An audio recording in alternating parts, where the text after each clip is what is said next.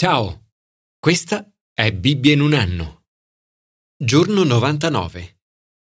Ricordo ancora quel picnic in famiglia con mia sorella e i nostri genitori.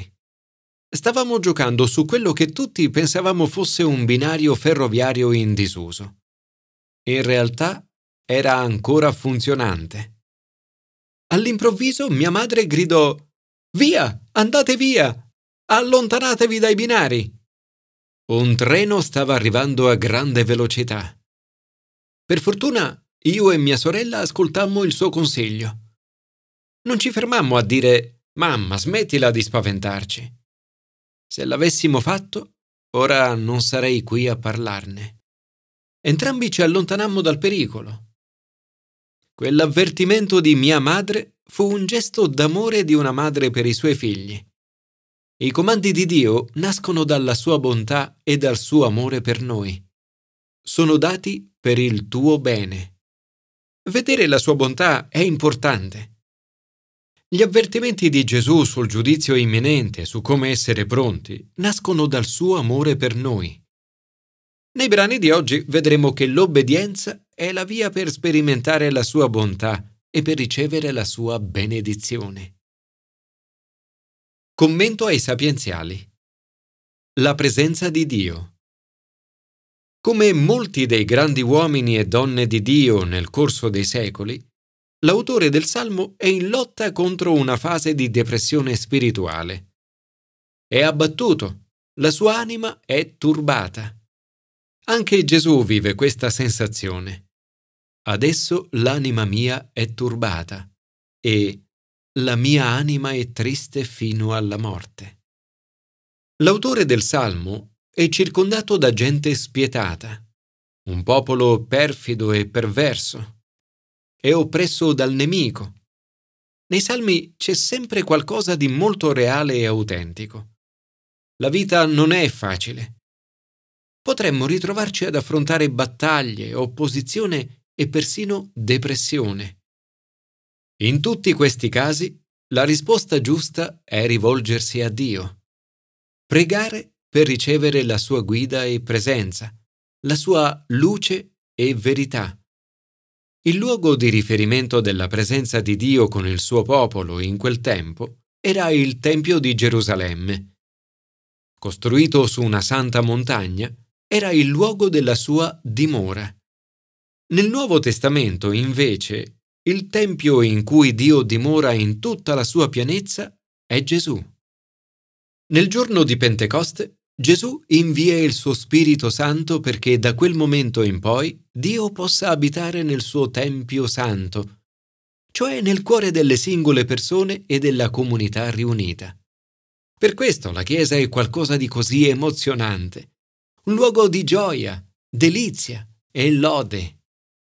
Nel suo significato più profondo, l'obbedienza consiste nel volgersi a Dio, confidando nella sua bontà, non importa quale sia la situazione. Ciò di cui abbiamo bisogno nella nostra oscurità è la presenza di Dio e possiamo essere fiduciosi che questo, alla fine, sarà ciò che troveremo. Signore, ti prego di mandare la tua luce e la tua verità ci conducano alla tua presenza. Commento al Nuovo Testamento. La ricompensa di Gesù. La vita è un dono meraviglioso. Ad ognuno sono stati affidati talenti e responsabilità. Il modo in cui usiamo questi talenti è importante. In questo brano troviamo degli avvertimenti su come possiamo usare la nostra vita avvertimenti dati per amore. Gesù avverte che il giudizio è imminente e dobbiamo essere pronti. Gesù ci invita ad essere pronti per il servizio, ad attendere il ritorno di Gesù come se dovesse essere oggi. A coloro che si faranno trovare pronti sarà offerta una meravigliosa ricompensa.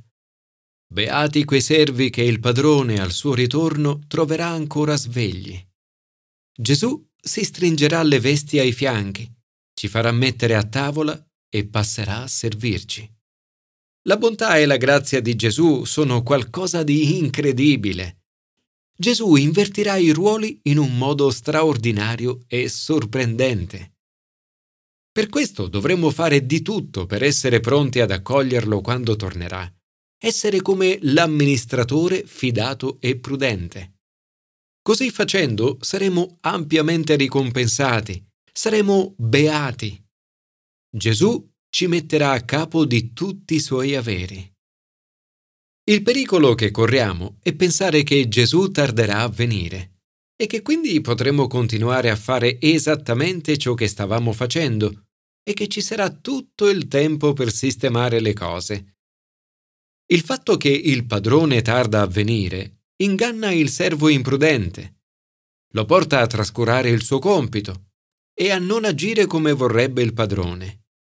Per molte persone oggi Dio sembra una figura lontana o irrilevante, con scarso impatto sulla propria vita. Questo brano è un avvertimento per ricordarci che un giorno ci sarà una resa dei conti per tutto ciò che avremo fatto e per incoraggiarci ad agire ora. Gesù dice poi che continuare a fare le cose della nostra vita che sappiamo essere sbagliate è molto peggio di fare cose che non sappiamo essere sbagliate. Gesù ci chiama ad obbedire e a servirlo con fedeltà e sapienza. Se sapremo usare saggiamente ciò che ci è stato donato, Dio ci benedirà dandoci più responsabilità. E più Dio ci dona, maggiore è la responsabilità che abbiamo di usare bene il suo dono.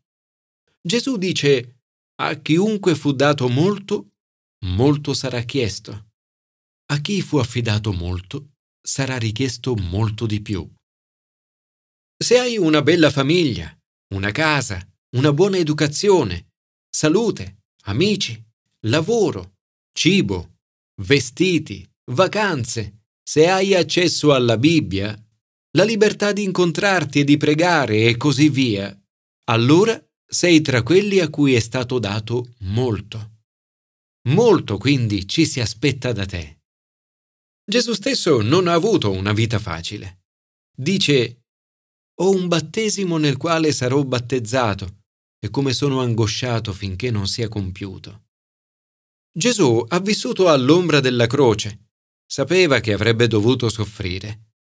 Quando sappiamo che stiamo affrontando qualche difficoltà o sfida nella nostra vita, spesso ci sentiamo angosciati. Se noi ci sentiamo così per cose relativamente piccole, quanto deve essere stato terribile per Gesù affrontare gli orrori della crocifissione, sopportando il peccato del mondo intero.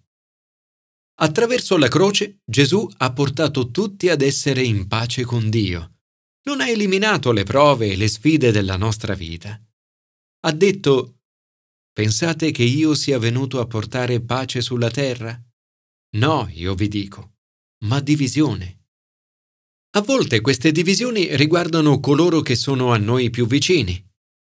Gesù non esclude che ci possa essere divisione tra coloro che sono con Lui e coloro che sono contro di Lui. Ognuno di noi è chiamato ad essere portatore di pace. Fare sempre tutto il possibile per trovare un accordo. Signore, aiutaci ad essere sempre pronti al servizio e a sfruttare al meglio tutto ciò che ci hai affidato. Commento all'Antico Testamento. La forza di Dio. Gesù non è stato il primo a unire amore e obbedienza. La legge di Mosè fu data da Dio per amore. Richiedeva una risposta d'amore. Ama dunque il Signore tuo Dio e osserva ogni giorno le sue prescrizioni le sue leggi, le sue norme e i suoi comandi. Le parole di Dio dovrebbero permeare tutto il nostro essere, la nostra vita. Porrete dunque nel cuore e nell'anima queste mie parole, ve le legherete alla mano come un segno e le terrete come un pendaglio tra gli occhi. Le insegnerete ai vostri figli, parlandone quando sarai seduto in casa tua e quando camminerai per via quando ti coricherai e quando ti alzerai. Dovremmo conoscere, imparare e insegnare la parola di Dio e metterla in pratica nella nostra vita. Vivere apertamente e onestamente, camminando alla luce della verità di Dio come è rivelata nella sua parola, porta una grande benedizione. Dio promette le sue benedizioni a coloro che obbediscono fedelmente ai suoi comandi, amando il Signore vostro Dio e servendolo con tutto il cuore e con tutta l'anima. La disobbedienza invece è molto estenuante e distruttiva. So per esperienza che il peccato intenzionale porta al senso di colpa e intacca l'energia. Alla fine finiamo per essere infelici. Mosè dice Davvero i vostri occhi hanno visto le grandi cose che il Signore ha operato. Osserverete dunque tutti i comandi che oggi vi do, perché siate forti e possiate conquistare la terra che state per invadere al fine di possederla. L'obbedienza porta la benedizione della forza. Siamo chiamati a scegliere bene. Dio dice, vedete, io pongo oggi davanti a voi benedizione e maledizione. Se sceglieremo l'obbedienza, saremo benedetti da Dio. Saremo una calamita per le sue benedizioni. La sapienza sta scegliendo di fare ora ciò di cui saremo soddisfatti in futuro. A volte siamo tentati di disobbedire a Dio perché vediamo che attorno a noi tutti lo fanno. Mosè dice Guardati bene dal lasciarti ingannare seguendo il loro esempio dopo che saranno state distrutte davanti a te e dal cercare i loro dei, dicendo Come servivano i loro dei queste nazioni? Voglio fare così anch'io. Continua. Osserverete per metterlo in pratica tutto ciò che vi comando. Non vi aggiungerai nulla e nulla vi toglierai. Signore, Grazie per tutta la tua bontà. Ti prego di riempirmi oggi con il tuo amore e la tua forza, gioia e bontà, fedeltà e saggezza.